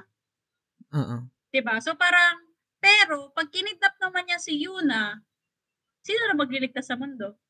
'Di ba? Parang Mm. alam kong maganda yung intention ni Riku kasi nga mahal niya yung pinsan niya, pero hindi porke maganda yung intention mo, tama na. Mm. Pero again, in general to ha, hindi lang basta kay Rico na parang, hindi porke maganda yung intention mo, um, regardless kung paano mo siya, parang the end doesn't justify the means. The end Oo. don't justify the means. So yun, na parang, yun yung realization ko kay Rico. Tapos kay Waka naman, nasabi ko na siya kanina eh, don't follow religion Mm. blindly. Na parang, di ba? Kasi, galit na galit siya sa, yun nga, sa Albed. Hindi Oo. niya alam si Yuna, Albed pala. Knowing Tapos yung din pina-follow pa niya na Yu Yevon, sila rin mismo gumagamit ng makina. Mm-mm. Tapos Na- sila pa pala yung promotor nung ano, nung kay Sin, 'di ba? Mm. Kasi si Totoo. Yevon yung talagang dahilan kung bakit nandun si Sin eh. Mm. So, Kumbaga ang nangyayari lang ang nangyayari lang din naman kasi talaga parang band-aid solution eh dun sa sa tradition nila na merong summoner tapos di-defeat si Sin, si Sin tapos um, uulit-ulit yung cycle, paulit-ulit, walang walang katapusan. Pero yun nga, nag-define nila yon and ah, naging successful sila doon. Balik ko lang dito, ano no, Vibs, meron akong gustong itanong sa'yo. Doon sa FF10, ano yung favorite scene mo doon? Tinatanong pa ba yan? Charot. hindi, ano, ah, hindi, hindi, um, teka lang, nag-iisip tuloy ako. Siyempre, Lake Pakalanya pa rin tayo eh. Mm. Strong pa din yun eh. Strong pa din yan sa So, memory ko. Tekidane, Kasi, no? so, Tekidane talaga yung ano eh, yung Mm. tipong hindi ko pa nalaro Final Fantasy 10. Nalala ko, share ko lang, tangent tayo ng bahagya. Um, nalala ko, alam mo yung mga cover ng CD dati? Usong-uso Ah. yan, di ba? Hindi ko pa nalalaro Final Fantasy 10, pero nagpa-burn ako ng CD na laging si Yuna at si Tidus yung cover. Yung nasa, nasa link Mm. sila. Tapos yung, mga, ah, ah. yung mga cover mo sa Facebook, ay sa Friendster pala dati Ah, ah. yung background mo. Hindi ko pa nalalaro Totoo. again noon, yung Final Fantasy 10. Pero yun agad yung pinipili ko kasi sabi ko, shit, ang ganda nito. Parang one time gusto kong malaman kung saan galing scene na to. So, yun. Unang-una talaga is Lake Macalanya pa din. Eh. Ikaw ba? Meron Mm. ka bang, ano bang memorable scene mo sa Final Fantasy 10? Actually, actually yun din kasi meron sini, nag ano pa nga ako doon, nag-backup ako, nag-backup ako ng save doon pero late late ko na nalalaman na pwede mo palang i-replay yun doon sa ano, sa parang theater na merong spear. 'Di ba? Pwede, ba? pwede mong i-replay. Oo, pwede, i- pwede i-replay doon. Nag-save pa ako doon. Eh. Tapos ano, tawag dito. Ah, lagi ko din yung pinapa-burn. Lagi yun, Eyes on Me, Sotekidane. Tapos, Yeah, um, Melodies of Life. Yeah. Mm, yan, sa, sa mga Final Fantasy. Pero may tanong ako sa Bibs. Kasi eto, ikaw, ikaw mismo yung ano eh, yung nag, nag, nagpresenta nito eh, na parang FF10, Why I Love Series. Ito yung entry ko. Mm-mm. Ano yung meron sa FF10 na nagsiseparate sa lahat ng FF na lalaro mo? Um, okay, hindi ko siya may explain in a technical way. Kasi sabi ko nga, Mm. nung time na nilaro ko yung Final Fantasy 7, 8, saka 9, masyado pa akong bata, I would say. Mm. Tsaka yung story siguro hindi mas hindi nag-resonate as as strong as how it Ah, did ah. for me ng FF10. So again, sabi ko nga, may kanya-kanya naman tayo palaging best Final Fantasy. Tsaka alam ko ilang beses ko na ito narinig sa'yo na usually kung ano yung first Final Fantasy, di ba, yun yung best para sa kanila. Mm. Pero sa Mm. akin hindi eh. Kasi unang-una ko nalaro is 8. 'Di ba? So parang siguro ano lang, siguro lang talaga dumating yung Final Fantasy 10 sa point ng buhay ko na kailangan ko siya. Wow, hugot. Mm, Grabe. Ganda nun ah. hindi kasi parang saktong-sakto siya eh. Saktong-sakto yung theme, saktong-sakto yung... Kasi hindi ko rin naman masasabing hindi maganda yung themes ng ibang Final Fantasy. 'Di ba? Na parang ah. alam mo yun, si, si F- FF7 may sarili siyang team, di ba? Yung kay Cloud na may crisis din siya, may problema din siya sa Mm. buhay, sa FF8, FF9. Di ba? Marami rin naman talagang ano, um, magandang Final Fantasy, pero yun nga, siguro mas nag-resonate lang talaga to sa akin. And, Ganda. yun. Tsaka, tsaka ano eh, I mean, um, siguro mas may bigat pag galing sa'yo kasi babae ka. Um, ako, lalaki kasi ako. Kumaga parang may iba akong perspective sa ganyan. Pero I can say na, actually yung, E- yung FF10, ito yung, I can say na, ultimate girl power eh. I- True, true yun ah. Yung, hindi, hindi siya yung, hindi siya yung, I mean, I mean, yung, yung sa Tento kasi gets naman yun. Kumaga parang, yun talaga literal na eh. Na parang, um, mas basta iba, yung atake kasi sa 10 to eh. Ay sa 10 to eh. Yung sa 10 kasi seryosong seryoso kasi talaga eh. Doon mo makikita yung struggle ni Yuna and na, nabanggit ko kanina yung pagiging strong niya, pagiging uh, selfless niya, determined um to save the world, etc. no. Dahil International Women's Month ngayon, Vivs, meron akong tanong. In terms of pagiging babae mo, ano yung mga struggle mo? Tsaka, kung meron man, ano yung naitulong ng FF10 doon? Ang dami, lalo na nang nag-abroad ako. Kasi, ano tawag dito, um, dati, struggle ko, ilang beses ko na itong nakwento, hindi ko sure, alam ko, nabanggit ko na rin ito dati sa Game Silog, eh, na unang-unang struggle ko dati is pagiging gamer. Okay. Diba? Na, hindi ako makapagkwento, wala akong mapagkwentuhan na gamer ako kasi, puro PlayStation nilalaro ko, walang makarelate sa akin, o kaya naman pag naglalaro ko ng online games na kasama yung mga kaklase, isipin, technical ka, 'di ba, na gusto mo lang makapag-close sa mga lalaki kaya ka naglalaro uh-huh. ng video games. Parang alam mo 'yon, unang-una struggle na 'yun eh, 'di ba? Tapos pangalawa siguro um ano pa ba? Um dito na sa work, I would say like okay, sa Pilipinas um tanggap naman natin na ang babae eh meron talagang um role sa society. Pero kasi mm. sa Middle East, especially sa Middle East, alam naman natin na iba yung religion, iba yung culture. Uh-huh. Nasa Dubai kasi ako, for those who don't know, na dito ang baba ng tingin nila sa babae sa Middle mm. East. Na ang lungkot lang kasi up until now, ganun pa din. I mean, hindi mm. naman sobrang prevalent, pero alam mo yung na-experience ko dito yung racism, na-experience ko dito yung porke babae ka, na mararamdaman mo eh, lalo na sa corporate setting. Actually, mm. hindi lang dito, pati sa ibang bansa. Di ba nga, ilang beses nang na-issue ang riot, ang Ubisoft, sexual harassment, mm. na para magkaroon ka ng posisyon sa office, kailangan through sexual favor, na uh-huh. ang hirap maging babae pa din, kahit 2022 na. Di ba? Na hanggang ngayon, ang dami pa rin namin kailangan ipaglaban. 'di ba? So yun. Ayoko to maging political ano. eh, hindi okay lang 'yan. Commercial na keme. Okay lang yan. Hindi, pero yun para tapos ano na lang, example na lang like sa politics natin ngayon. Isipin mo na lang mm. kung hmm. lalaki si Lenny Robredo. Mm. Tingin mo ba yung mga sinasabi sa kanya ngayon is sasabihin pa rin sa kanya ngayon kung lalaki siya? 'Di ba? 'Di ba ang sinasabi na parang hindi lang to kay Lenny Robredo ah, kahit sino na parang sinasabi nila na hindi kaya ng babae maging leader. Isipin mo hmm. yun, sasabihin mo, porke babae, hindi kaya maging leader.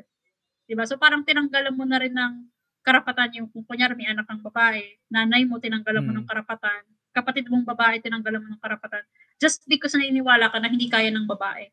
Diba? So yun, yun Ito. lang naman. Marami pa din naman may, struggle ang ganda niyo nang nasabi mo, no? Meron akong mabibigay ng isang example niyan. I'm not sure guys kung nalaro niyo na, no? Ako, um, actually, nilaro ko siya pero natigil rin kasi dahil sa Elden Ring. Pero, um, bumili ako ng game ng Horizon Forbidden West. Mm-hmm. Um, siya yung una kong nilaro kaso ngayon nga, dumating Elden Ring, ay mas matimbang sa Elden Ring. Tapos, um, meron akong mga nababasa sa Twitter, sa, sa forum, sa mga pages na parang, um, usually kadalasan sa US eh. Dito sa, sa Pinas, wala akong masyadong, konti lang Um, pero mas marami sa ano, sa US. Na parang bakit ganito si si Aloy ngayon, si Aloy yung bida, si Aloy yung bida doon na parang bakit parang nag-iba yung ugali niya, medyo kupal, medyo basta iba overbearing or parang strong or ganyan, etc. No? Tapos meron ako isang podcast na pinapakinggan na parang nagbigay ng magandang punto na kung lalaki si Aloy, ang sasabihin ng mga tao, ang cool niyan. Ang, ang cool ng character niya. Ang angas, no?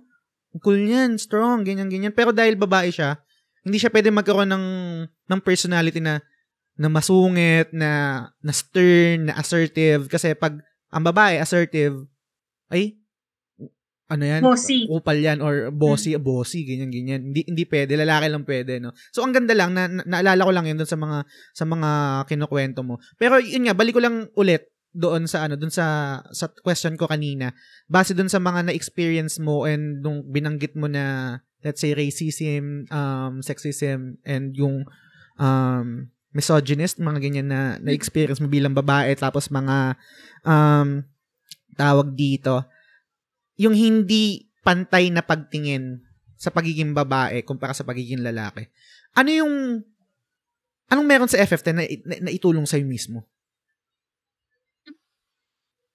Ano ba? Girl power eh, di ba? So parang empowering. Yun mismo, yung, Oo, yun talaga. Empowering talaga siya eh, na parang um, ang daming ang daming strong na babae. Na, mm, totoo. di ba, na parang na-overlook Hmm. just because of their gender, na hindi naman dapat. Kagaya nun, ikaw na mismo, sa'yo nang galing na si Yuna, strong siyang babae. Mm, Diba? Totoo. Pero, again, ma-overlook siya ng ibang tao just because babae siya. Which is, sabi nga, and ang dami ko nakikitang slogan nun, hindi ka basta babae lang, babae ka. Oo. di ba? Mm. So, sana hindi na, ano ba, hindi na-discredit yung pagiging strong ng isang tao just because of the gender. So, Mm. yun. Pero, ibalik ko lang ha, parang you, you can correct me if I'm wrong ha. Pwede, Ah. pwede rin naman ako i-correct ng mga nakikinig, no? Meron kasing thin line na nagsiseparate doon eh. I Mm-hmm. think ha, na parang ganun din naman sa lalaki, na personally, kumbaga parang may nakita akong bidang lalaki, uy, ang cool neto, pero gets ko rin na kung kung kupal na siya or parang hindi na siya ah okay, 'di ba? Yung pagiging strong niya kasi namama I think namamali kasi talaga yung definition ng strong eh. Na char- strong character lalo na pag pagbabae. Gets ko yung yung agenda na pinupush, gets ko yung um kailangan nating mapakita yung gantong aspeto ng pagiging babae no. Pero ako kasi personally ah, sa akin hindi ko alam kung tama yung word na ah, ano ko gagamitin ko eh. Sige lang lang. Um gusto ko pa rin makita yung I think kasi si, si Yuna kasi yung perfect example ng strong eh. Tapos andun pa rin yung pagiging feminine. Feminine. Ah, kita ko pa rin yung kita ko pa rin yung pagiging babae niya. hindi, gets ko naman alam yung sinasabi alam ko parang baka o kasi baka mali na kinakahon ko yung isang idea na ang babae ganito lang dapat. Kasi Ayoko ayoko magkamali ng ganun. Pero personally parang mas gusto ko lang yon strong ka strong yung personality uh, determined um, assertive um gusto alam kung ano yung gusto niya alam kung ano yung ayaw niya. Pero at the same time nakikita ko pa rin yung pagiging babae niya. Gets ko yung Nag-make point sense mo. ba? Oh, makes sense siya. Kasi ganito siya, um, for me, Jazz. Um, ang tingin ko kasi hindi naman ako sexist tao- no Hindi, hindi sexist yun. Kasi, okay, sige sige lahat naman ng tao, ba- mapababae o mapalalaki, may tinatawag na masculine and feminine energy.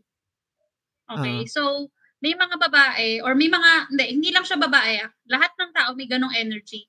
Nagkakataon lang na hindi siya balanced most of the time. Like for example, may Mm. mga babaeng sobrang taas ng feminine side, yung mga sobrang submissive. Meron namang ibang babae na sobrang taas ng masculine energy nila na nagbumuka silang bossy, assertive, leader-liderat. So, Ah, ah. feeling ko, um, kailangan lang din, ta- kasi, eto lang ah, maraming strong na Mm. babae. Sasabihin ko na sa sarili ko, ako din strong akong babae. Pero, Mm. lahat naman ng babae nag-aasam pa din na ano eh. Alam mo yung parang aalagaan ka or parang magiging babae ka pa din. Mararamdaman mo pa rin Oo. babae ka. Hindi, legit yan. Nakakatawa mga isipin, pero totoo yun, di ba? May naalala kasi ako, pero sige, kwento mo muna yung Ah, kasi kwento ko yung naalala ko. Ah, sige, sige. Pero yun yun, na parang hindi porke strong kami, eh, hindi na kami babae.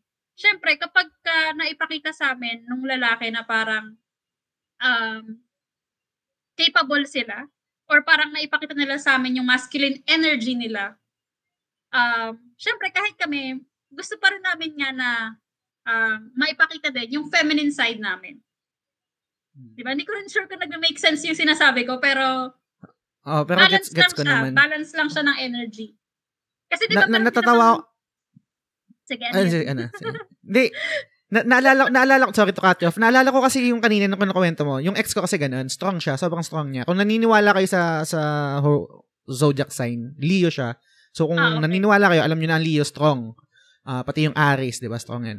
Tapos, ganito, um, laging, lag, dahil, dahil strong siya, dahil strong yung personality niya, kadalasan yung mga tao nakapalibot sa kanya, hindi na siya kinakamusta. Hindi na siya nakakamusta kasi alam na strong niya, ah, strong siya eh.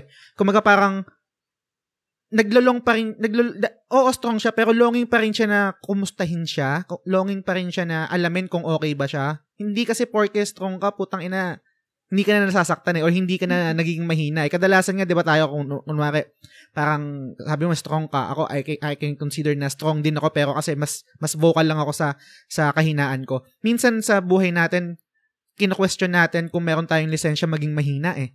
Kasi dinedictate ng society na hindi dapat strong ka kasi eto ka eh. Or let's say lalaki ka eh. Or panganay ka eh.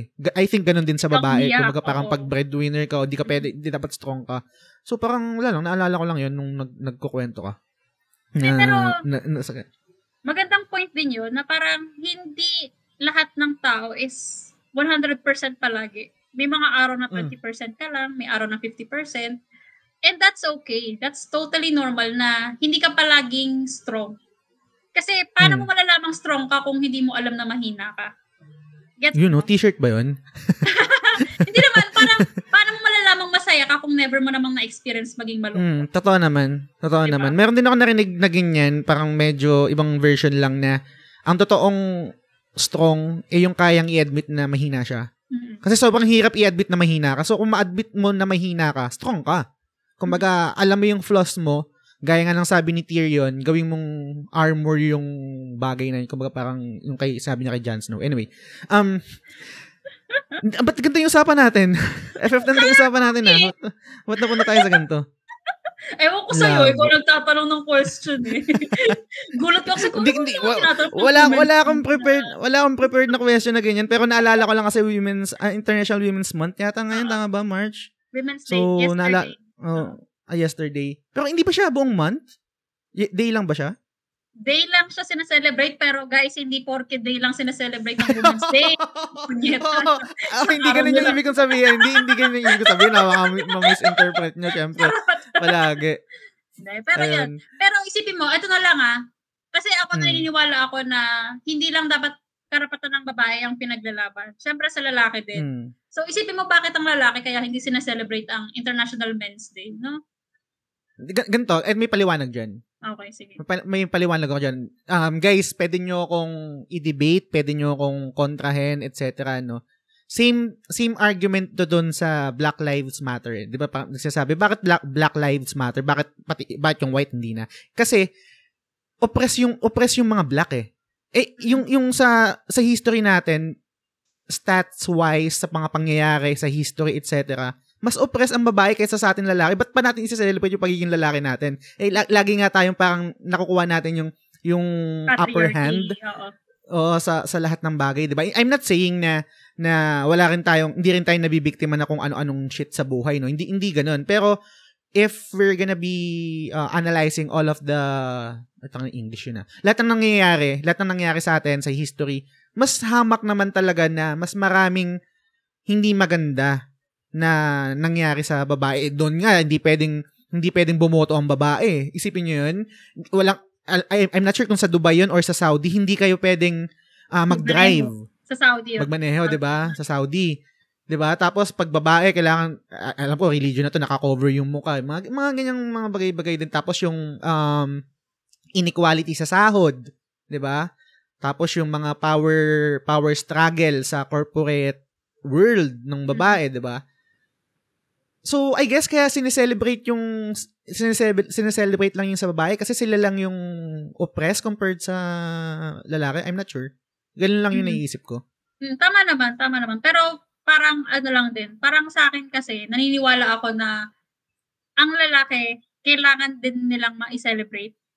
'Di ba? Or and, and at the Mm. same time yun nga yung sinasabi mo na kailangan pag lalaki strong ganyan. Kaya pansinin mo, Oo. ang daming lalaki na hindi kayang mag-express ng emotion unless Totoo. girlfriend nila or or asawa or you know. Kasi at maraming lalaking depressed kasi hindi nila kayang i-explain or ipakita yung emotion nila eh. 'Di ba? Parang may nabasa, ala, layo ng topic natin, bakit FF10 lang Sige tayo? lang, sige Tara.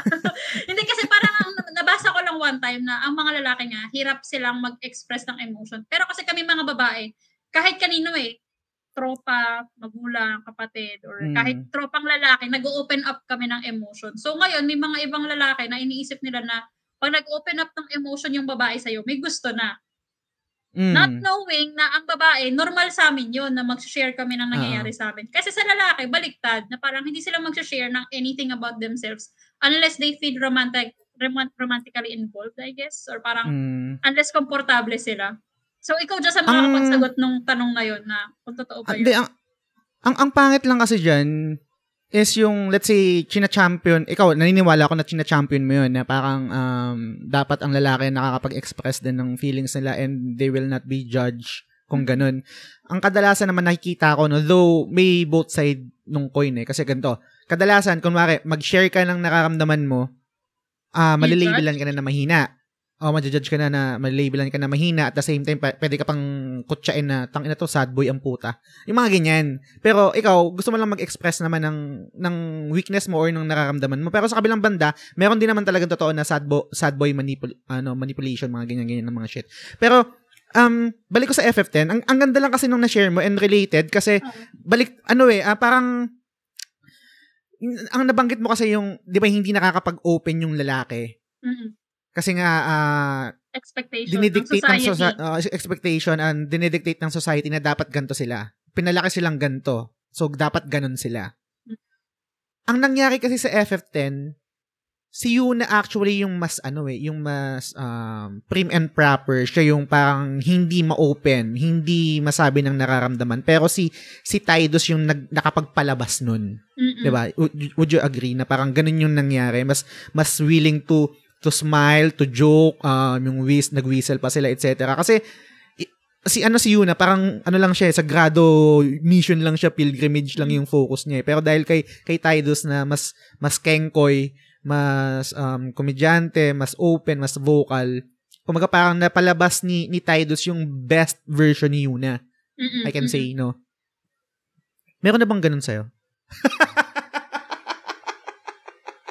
In terms of tao, wala pa din talaga, master eh. Pero, Wala pa rin. Wala pa rin. Siyempre, ano, hindi, pero kasi, ganito yan, guys. Ang paniniwala ko naman Mm. kasi is, hindi mo naman kailangan ng ibang tao eh.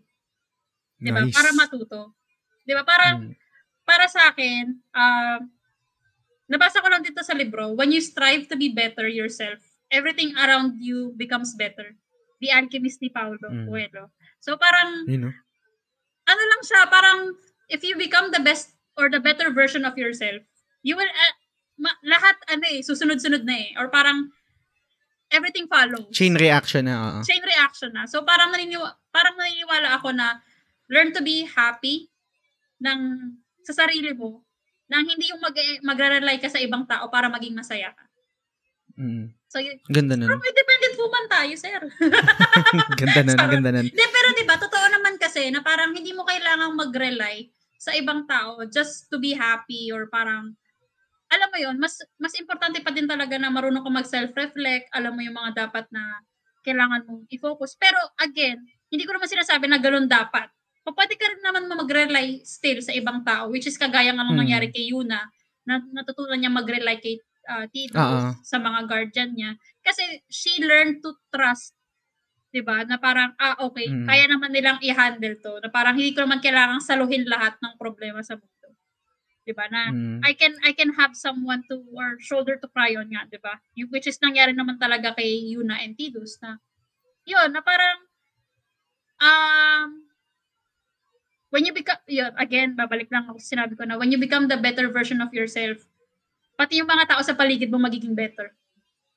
Or parang magiging inspiration ka and at the same time, may inspire ka rin sa kanila. Ano siya, cycle din Totoo. siya in a way. Mm. Di ba? Na parang makakapag-influence ka and may influence ka rin ng ibang tao. So, yun. Totoo, totoo. Sobrang agree ako dyan. Dalawang question, Vivs, to to end our, ano, Mhm. our podcast episode, no? Una muna, kasi nabanggit mo kanina na, ah, balikan natin ng konti, no, na, okay, graduate, ah, ah, sinabi ng parents mo na mag-nursing ka, pero hindi ka nag-nursing, nag, ano ka, nag-masscom ka, and then nag-call center ka, tapos, nag, ah, nag-suggest sila na mag-FA ka, tapos, ah, fast forward ngayon, nandyan ka sa Dubai, solo ka, di ba? Tama ba? Or may kasama ka? Solo. Solo. Solo. Ano yung experience na solo? Paano mo kinakaya? Lalo na babae ka. Um, to be honest, ang dami ko ring pinagdaan. Ang dami ring hirap. Lalo na abroad, alam mo yan, pagbuhay abroad. Sobrang hirap. Mm. Tapos wala kang mapagsabihan na kailangan mo maging strong para sa sarili mo. 'Di ba? Kasi at the end of the day, walang ibang taong tutulong sa'yo kung di sarili mo lang. So, Totoo. yun. Self-reliance lang din talaga. Tapos, um, eto, uh, learn to be confident. To, uh, learn to be confident na Mm. kaya mo to, kaya ng sarili mo. Parang ikaw yung mag- mag-hype sa sarili mo eh. Kasi walang ibang taong gagawa nun para sa'yo, di ba? Lalo na pag may mga araw na malungkot ka, Ang preachy, no? Hindi, okay lang. Actually, ano, na- an- nakikinig ako kasi struggle ko yan eh. Um, lagi kong sinasabi, na, hindi, hindi kasi ako confident sa, sa sarili ko. Um, parang, hindi ko alam kung imposter syndrome to, pero hindi, hindi talaga. Pag Imposter meron akong syndrome, gagawang, gagawang bagay, parang hindi ko siya ina-acknowledge or parang lagi kong sinasabi na hindi ako magaling or ganyan bagay-bagay, etc. No? So, gets ko yung sinasabi mo, pero gusto kong himayin eh. Paano yun? Kasi andaling sabihin eh, na parang, Ah, I learn okay. to be confident. So, paano ako magiging confident? Kasi kunwari ah, ako, ako personally, ang ginagawa ko is, tinitingnan ko, saan ba ako magaling? Mm-mm. Parang wala naman eh. Parang, di naman, parang wala akong specialized na skill para masabi na magaling ako dito na dito ako nag excel Parang wala eh. So, parang wala akong mapagkunan ng confidence and para to reflect and para syempre ma- ma- ma-project sa lahat ng tao na eto ako malupit ako. E- eto Okay. si Just ga- ganito to. So so kung ganun ka, I mean paano yung naging proseso paano yung proseso mo nun- proseso mo nun na sinasabi mo na learn to be confident. Paano yun? Paano learn? Parang ang dali lang kasi sabihin pero Ang- parang ang hirap gawin. Gets, gets, gets ko naman. Pero, hindi naman sa pag-ano ah, pero kailangan mo matutong maging mayabang. Totoo ba? Hindi, seryoso. Oo, hindi. Kasi ganito yan. Naniniwala ako na whatever you say to yourself, ano, ina-absorb ng subconscious mind mo eh. Na pag sinabi mo, Mm. ah, hindi ka naman magaling. So, yung subconscious mo, iisipin na, shit, ba't ko ba ito ginagawa? Hindi ko naman to kaya. Ah. Di ba? Pero kung sasabihin mo sa sarili mo na, hindi, kaya ko to, ang galing ko nga eh. Di ba? Parang, Mm. hinahype mo yung sarili mo. Ako, to personally, ang ginagawa ko, meron akong visual board. Na, Okay. meron akong mga sticky note na nakalagay sa sa pader ko na parang kaya mo yan or mga motivational quotes. Ang corny Oo. no, ang corny pakinggan. Pero nag-work kasi siya sa akin eh. Parang pag may mga Mm. araw na, na nadadown ako, tinitignan ko lang yon yung mga sticky notes ko. Mm, gets, gets. Di ba? Na gets. parang nagre-remind Oo. sa akin na parang, ah, shit, hindi, kaya ko to. Magaling ako. Kaya ko to. Gets? Actually, effective yan. E- Effective yan eh. Yung, um, ginagawa ko rin yan, sa totoo lang. Pero sa akin, tinatuko. Mhm. Kung makikita mo. Makikita ba? Ay, Suzuku, yes! Ah, di ba? So, eto, eto naman, kung sa'yo yung parang kaya mo yan or parang yung mga sticky note ng mga pang, pang motivate, eto naman sa akin, ang ibig sabihin kasi nito guys is to be continued. So, parang, pag meron akong bagay na ginawa tapos sa tingin ko failure ako, um, tinitingnan ko to tapos parang to be continued. Hindi pa tapos yun. Kumaga parang, oh, pwede pa rin ako mag-succeed the next day. Oo, nag-fail ako ngayong araw na to. Titingnan ko to to be continued. Hindi pa tapos yung yung Mask Rider Black, meron pang susunod na episode para mag-succeed o para matalo ko yung kalaban. O literal, ganun. So, Oo. naka, nakaka-relate ako sa iyo, sa iyo nun. Hindi siya, I think hindi siya corny kung yun yung nag-work sa'yo. Eh, di, ba, bakit hindi mo gagawin? Ito nga, tinatuko pa yun sa akin eh, di ba? Parang sobrang meaningful lang sa akin ito ng word na to na to be continued. So, yun, ang ganda, ang ganda ng mga sinabi mo, no? And siguro, to, to end our uh, podcast episode tungkol sa Why I Love Series Final Fantasy X. Gusto ko malaman, no? Um, ka- kabuuan, sum, summarize natin, i-summarize natin, no? Ano yung epekto sa'yo nitong game? Ano yung influence sa'yo ng game as a whole na nag-translate sa sa buhay mo, sa totoong buhay mo? Kasi kadalasan, kunwari ako, um, nabanggit ko dun sa previous episode, isang negative side ng gaming is yung sobrang na-addict ako sa, sa kabal, Mm-mm. na nagpa-level ako na nagpa-level ako doon sa kabal na I can say na sikat yung character ko, si Aikaru, malakas yan, magaling. Pero hindi ko na pa-level yung totoong buhay ko eh. So parang, oh, let's say. Pero ikaw, dahil ang topic natin is FF10 and kung bakit mahal mo yung game na to, ano yung mahihimay mo at ano yung masishare mo na epekto na ito, influence na ito na nag-translate sa totoong buhay? Isang, isa lang to sa mga themes ng Final Fantasy X, pero ang masasabi ko lang is learn to live or create your own story and make it one Mm. worth telling. 'Di ba? Parang Ang ganda create your own. 'Di ba? Yun lang naman. Kasi 'di ba yun naman talaga yung story. Intro pa nga lang ni Tidus, 'di ba? This is my story. Ah. 'di ba? Tapos kahit sa FF10-2, 'di ba? Yun din yung um, sinabi ni Yuna na this is my story and it will be a good one. 'Di ba? Mm. Kasi you have the power. You you lagi nga sinasabi to mga motivational quotes na nababasa ko na parang you're the one who's holding the pen to your life Ah. story, 'di ba? Ikaw yung susulat ng kwento mo. So, yun. Yun yung pinaka-importanting lesson na natutunan ko sa Final Fantasy X. And at the same time, don't let your past control you. Don't let other people control you. Na parang, alam mo yun, huwag kang maging sunod-sunuran lang sa kung ano yung Mm. nakasanayan na. 'Di ba? Kung pa pwede namang mag-try ng bago. Sabi nga 'di ba parang um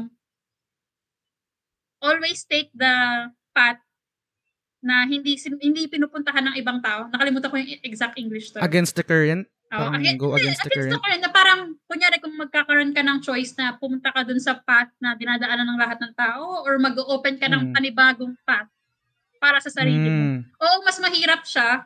Oo, mas time-consuming siya. Pero, mas marami ka na-explore. Parang sa video games lang eh, di ba? Hindi mo naman kagad sinusunod yung tamang daan, di ba? Pag nag-explore Oo. ka ng dungeon. Gusto mo pa nga ka maligaw ka muna. eh. Di ba? Ah, Gusto mo muna, di ba, number one rule yan sa RPG, sana hindi ito tamang daan, sana walang cutscene. Kasi gusto ko pang Mm. mag-explore. Which is, matatranslate again natin siya sa buhay natin na okay lang na hindi mo sundin or okay lang na mag-take time ka sa isang lugar pero at least na-enjoy mo yung lugar na yun or nakuha mo lahat ng benefit na pwede mo makuha or experience sa lugar na yun. Get, nagigets Ganda ba? Parang. Mm. parang Para pag, para pagdating mo dun, para pagdating mo dun sa final boss, leveled up ka na. Diba? Kasi kung na. ano, over-leveled ka na. Ang dami mong Phoenix down hindi nagamit.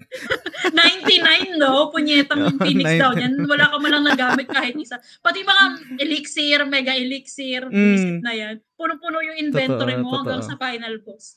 So, yun. Ayun, grabe. Sobrang saya ng discussion natin. Hindi ko alam na aabot tayo sa kung ano-anong mga topic na na-discuss natin. Naging politics pa, naging... SS10 lang eh. Oo nga, hindi. Pero kasi related kasi talaga siya. Nagre-ready pa talaga ako. Sabi ko, ang dami siguro tatanong ni Just dito sa mga mga technical questions na naman mga itanong sa akin nito. Why I, why I love series naman to, hindi naman to spoiler. Ah. Kasi kung sa spoiler ka siguro, doon tayo mag, magiging technical. Pero, again, sobrang, sobrang na- na-appreciate ko yung mga shinare mo sa mga anecdotes, sa mga wait, wait natutunan lang. mo. Kasi, Wait lang. Before, before matapos ng episode na to, pinakinggan mo ba yung audio nung 10-2.5?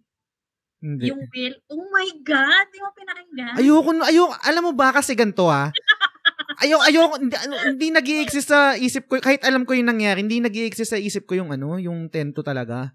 Gusto ko lang talaga yung 10. Kasi for, for me ah, personally ah, personally. Ano yung audio drama? Oo, yun yung ano, di ba, yung Ah, patay ba, yung may bagong scene? Tama ba? Yung may bagong scene?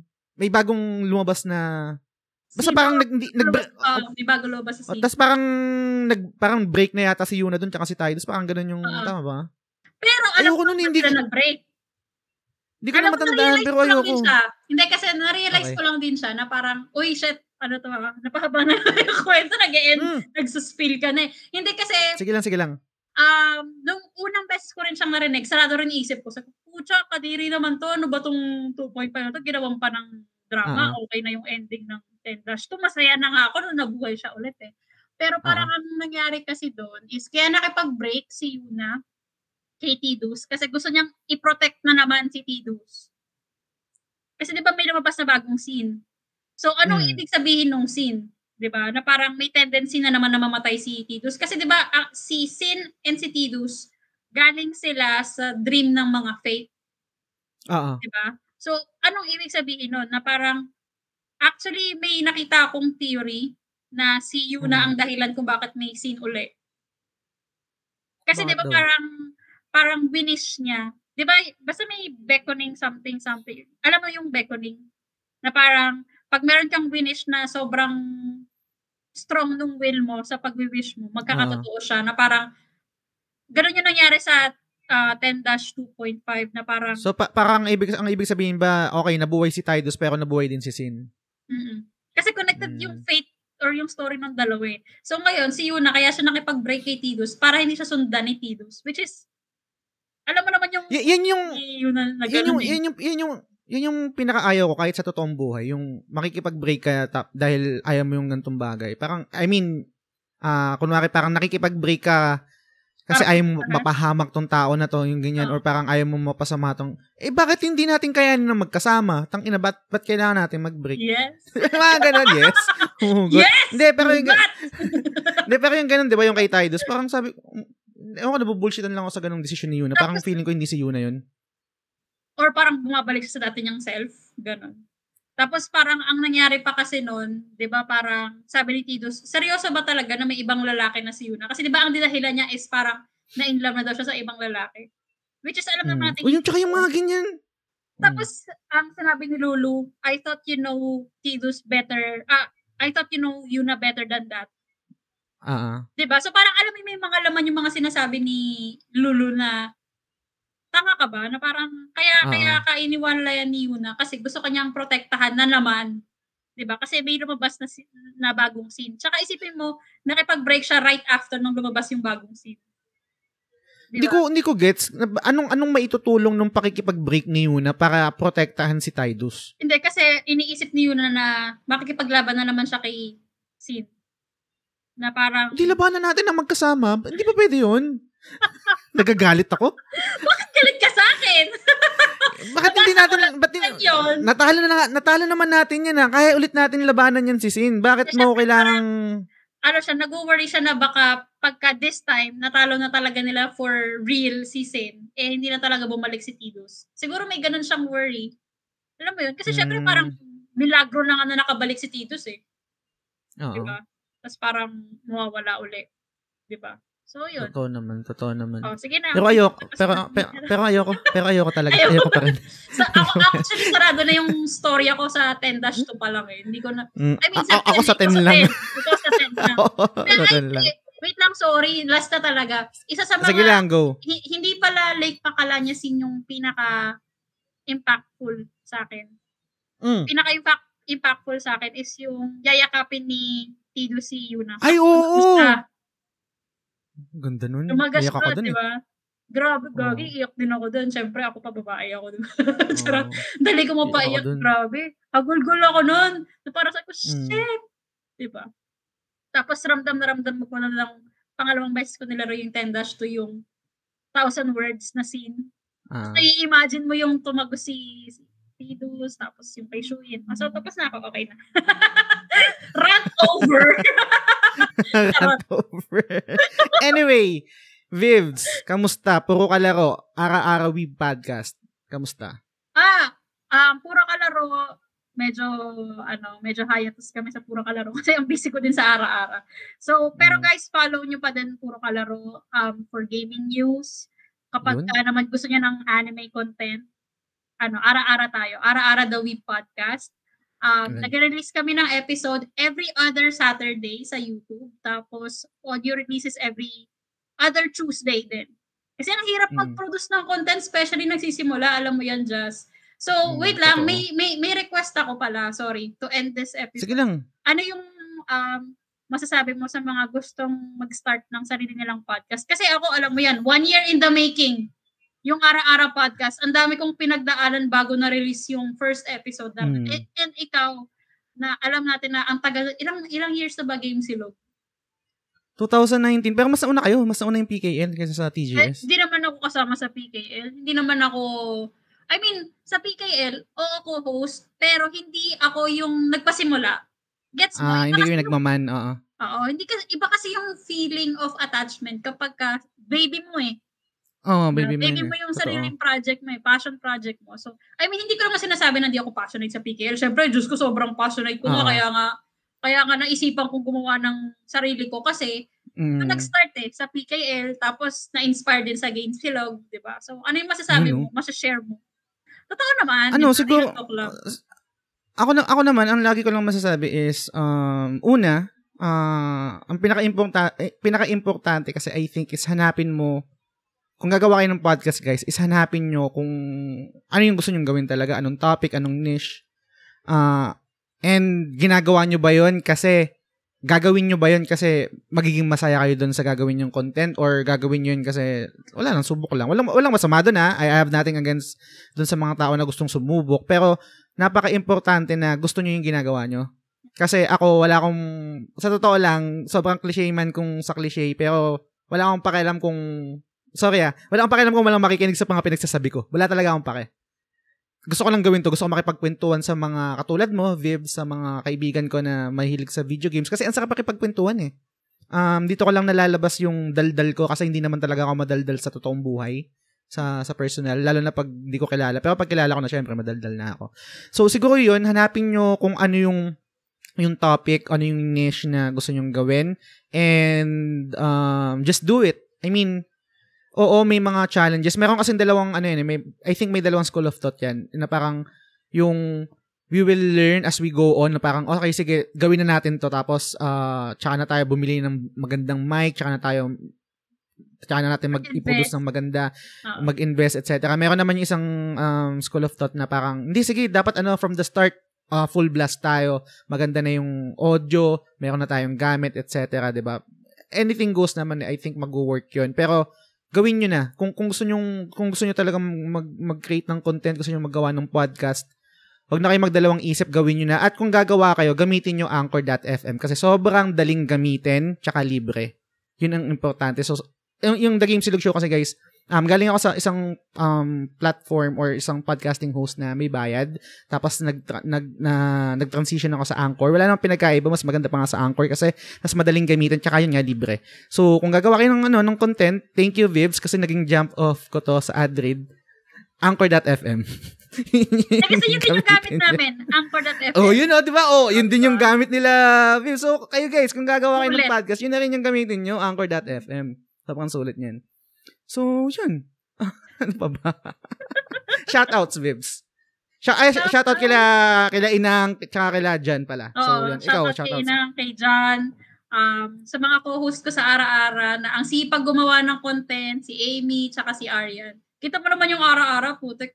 Mm. Araw-araw kami may Daming, content, oh, diba? may mga, t- may mga TikTok, TikTok pa ng mga video Grabe, di ko akalain mag-TikTok ako ever in my life, promise. Pero po siya napilit so, ano, yung TikTok actually ano siya, eh, dark, siya yung kino-consider na parang dark side pero sobrang pag nag pag kinagat kasi talaga sobrang laking uh, marketing din eh. 'Di ba nung, nung TikTok kasi ang daming gumagamit ng ng TikTok. So uh, yun guys, uh, so uh, absent si si Daddy Player 1 no, pero babalik siya next episode. So ano pa ba? Ano pa ba? May nakalimutan pa ba ako? Shout out siguro um, sa lahat ng nakikinig ng TGS kung di pa kayo naka-follow sa The Game Silog Show, follow kayo sa Spotify, follow nyo kami pati yung um, Puro Kalaro tsaka Ara-Ara uh, Web Podcast. I-rate nyo kami uh, kung nagustuhan nyo, etc. Any comments, suggestion, feedback, sobrang welcome yan. Positive kahit negative pa. So, yun, sa Instagram tsaka sa, sa Facebook. So, yun, I guess siguro dito ko natatapos yung, yung, tatapusin yung episode hanggang sa susunod na episode ulit. Bye!